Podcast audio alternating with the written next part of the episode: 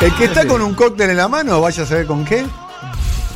Es el profesor Sergio Vínez. ¿Cómo le va, profesor? Hola, acá estoy achatando la curva. Asume que estoy achatando la curva. ¿Cómo está el tema? ¿Está comiendo mucho, profesor, usted? No, estoy comiendo muy poco, pero igual, uno no hace mucho, ¿no? Entonces, este, estamos achatando la curva menos esa curva. Esa curva me parece que no la estoy achatando. Muy bien. ¿Hace actividad física? Usted ahí tiene, tiene, tiene lugar como para salir a correr o para hacer algún sí, tipo sí, de estoy, estoy trotando, estoy haciendo ejercicio, hago de todo. Ah, muy bien. Bueno. Eh, escuchamos su columna, vamos a hablar del New Deal. El New Deal es el, el nuevo trato y, y, cómo salió el mundo de la crisis del año 1930, ¿no? que fue una crisis económica y una eh, crisis eh, financiera, ¿no? o financiera y económica en ese orden. Eh, Exactamente. Bueno, dejó algunas enseñanzas el New Deal, ¿o no? Sí, yo creo que deberíamos mirar un poco más para ese lado. Aparte, recorriendo la historia del New Deal y de Franklin Delano Roosevelt, me llamó la atención por qué tanto se habla de la inspiración de Perón en Mussolini y no se habla de la inspiración de Perón en este personaje que empezó a gobernar Estados Unidos en 1933. Ustedes, bueno, todo el mundo sabe que ocurrió ese tremendo jueves negro el 24 de octubre en la bolsa de Nueva York y eso motivó, ¿me escuchan compañeros? Perfecto. Bien. Y eso motivó muchísimas crisis, pero la crisis solamente empezó en 1929. Su punto más álgido, el peor momento, fue tres años después, en 1932, porque ya habían llegado al 25% de todos los estadounidenses la desocupación. Si ustedes miran este, documentales de la época, es irreconocible Estados Unidos. Hay larguísimas colas de personas muy pobres tratando de conseguir algún tipo de alimento.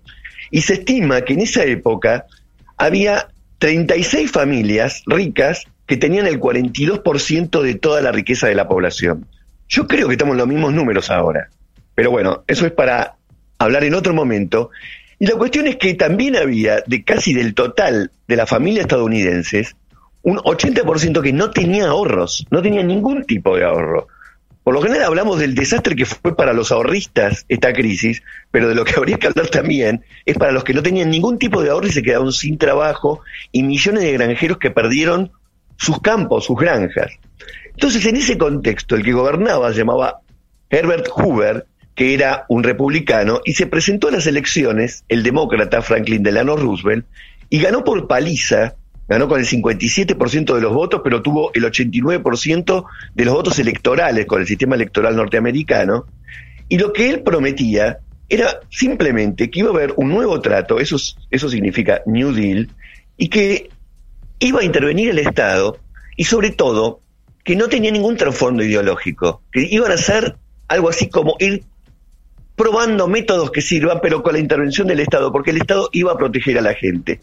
Solamente al día siguiente de que asumió, empezó algo que se llamó los 100 días de Roosevelt, y en esos 100 días, esos primeros 100 días de gobierno, quedó establecido prácticamente todo lo que iba a hacer después. Y ustedes fíjense lo que hizo, declaró feriado bancario por cuatro días y solo iban a poder abrir los bancos que después de esos cuatro días demostraran algún tipo de solvencia. Los bancos que no tuvieran solvencia ni, que necesitaran ayuda estatal, etcétera, tenían que cerrar.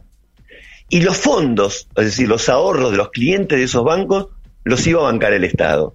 No solamente de esos bancos, sino los de todos los bancos. Y eso motivó que vuelva la confianza del estadounidense y volvieron los depósitos a los bancos. Mil millones de dólares volvieron a los bancos que hasta ese momento se iban retirando. Otra medida que tomó fuerte en esos primeros días fue abandonar el patrón oro, es decir, el dólar iba a empezar a fluctuar libremente sin estar atado al dólar. Algunos a esa medida la llamaron confiscatoria, lo, acusaron de comunista, de socialista sin parar, pero él lo que quería era tener libertad de poder actuar con la moneda y el dólar. Y las otras dos medidas muy fuertes fueron, por un lado, generar que dos millones de jóvenes, dos millones de jóvenes estadounidenses, con una chaqueta que vestían, les dieron un trabajo de 30 dólares por mes para que hagan cualquier tipo de trabajo, desde forestar, cavar, cavar pozos para... ¿Cómo? Te escuchamos atentamente, seguí. Ah, ah, cavar pozos para este, aliviar las inundaciones, cuidar el medio ambiente. Ahí se dio la discusión de que muchos decían, ¿para qué sirve estos jóvenes? Y ahí fue que se hizo la famosa frase que dijeron, miren, si un joven de estos hace un pozo de día y lo tapa de noche, ya sirve porque este pibe está ganando dinero y después va y consume en el mercado y eso activa la economía, pero dos millones de empleos se, se generaron así, y por otro lado, a 15 millones de agricultores endeudados, por un lado, se les renegoció la deuda de los bancos, esto fue un escándalo para los bancos, pero lo que decidió Rubel es no escuchar las quejas de los bancos, se les renegoció las deudas y, por otro lado, le garantizaron el precio de las cosechas y les pidieron que las destruyan a las cosechas. Muchos granjeros de Estados Unidos dejaron de plantar, dejaron de cultivar o quemaron cosechas para que los productos agrícolas vuelvan a tener un valor alto, que una de las cosas que había pasado es que habían perdido todo su valor. Esta medida fue muy criticada en un país con hambre, pero lo que generó fue que esos, esos agricultores no se olvidaron nunca más de Roosevelt, lo siguieron votando hasta el día de su muerte. Por otro lado, y esto le costó caro porque lo llamaron traidor de clase, porque Roosevelt venía de las clases altas, fomentó la sindicalización obrera y hizo un acuerdo entre obreros e industriales de fijar precios y salarios y a todos los empresarios que adhirieran a esta, a esta política les iban a dar ventajas fiscales y financieras. A los que no adhirieran a la política de tener sindicalizados a los trabajadores no les iban a dar nada. De hecho, esto fomentó una movida sindical enorme dentro de Estados Unidos, al punto tal que, por ejemplo, uno de los sindicatos más grandes, que es el sindicato de mineros de esa época, sacaba unos afiches por la calle con un tipo que señalaba y decía, el presidente quiere que te afilies. Los números son impresionantes. Para 1930 había solamente un 9% de los trabajadores norteamericanos afiliados a sindicatos y para 1940, por ejemplo, entre los mineros ya llegaba al 75% y el promedio general de Estados Unidos llegaba a un 60% de trabajadores sindicalizados. Eso hoy en día, por supuesto, no se sostiene, pero para la época fue el mayor crecimiento del movimiento organizado dentro de Estados Unidos. Además, se fijó la jubilación.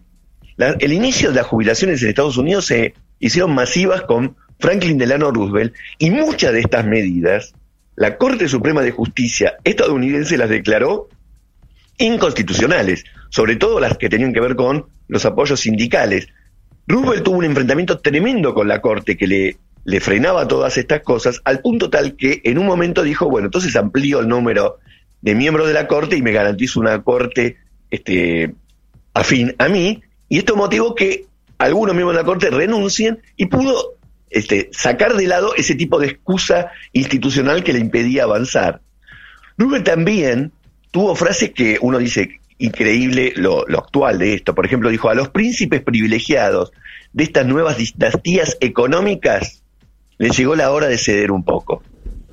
No sé si le mm. suena esa frase. Es que la dijo hace, hace poquito Alberto, ¿no? Sí, sí, exactamente. A veces cuando nos dicen que todo lo que se hizo acá con el peronismo parecía fascista, yo creo que se parece también a este tipo de políticas. Un enorme rol cumplió en todo esto la mujer de Roosevelt, que se llamaba Eleanor Roosevelt, porque fue pionera en instrumentar muchas de las medidas de ayuda social, llegó la ayuda social a desocupados, y ella también fue la pionera del tema de los derechos humanos en Estados Unidos, al punto tal que incluso en 1948, cuando fue la Declaración Universal de los Derechos Humanos, después de la Segunda Guerra Mundial, Eleanor Roosevelt fue una de las que más estuvo activando en ese terreno. ¿no? Y por último, me gustaría agregar que cuando se llega a 1939, todavía había 9 millones de desocupados en Estados Unidos, es decir, había bajado de 25 millones a 9, pero esos 9 millones de desocupados ya tenían un subsidio, es decir, que podían consumir. Solamente para que tengan en cuenta lo que significó para los estadounidenses Franklin Delano Roosevelt, les digo que ganó las elecciones presidenciales de 1932, la de 1936, la de 1940 y la de 1944. Él fue el gran precursor de la victoria estadounidense en la Segunda Guerra Mundial y no siguió gobernando porque murió en 1945. Tanto escosor provocó las clases dominantes, lo, lo que fue para muchos el populismo norteamericano, que dos años después de su muerte se reformó la constitución norteamericana, la enmienda 22, a los efectos de generar una ley que diga que ningún presidente podía tener más que una reelección. Es decir, dos periodos y nunca más presidente. Y lo principal, todas estas medidas sacaron a Estados Unidos de la crisis y después de la Segunda Guerra Mundial se convirtió en la principal potencia del mundo. Profe, un abrazo muy grande, nos estamos viendo, amigo.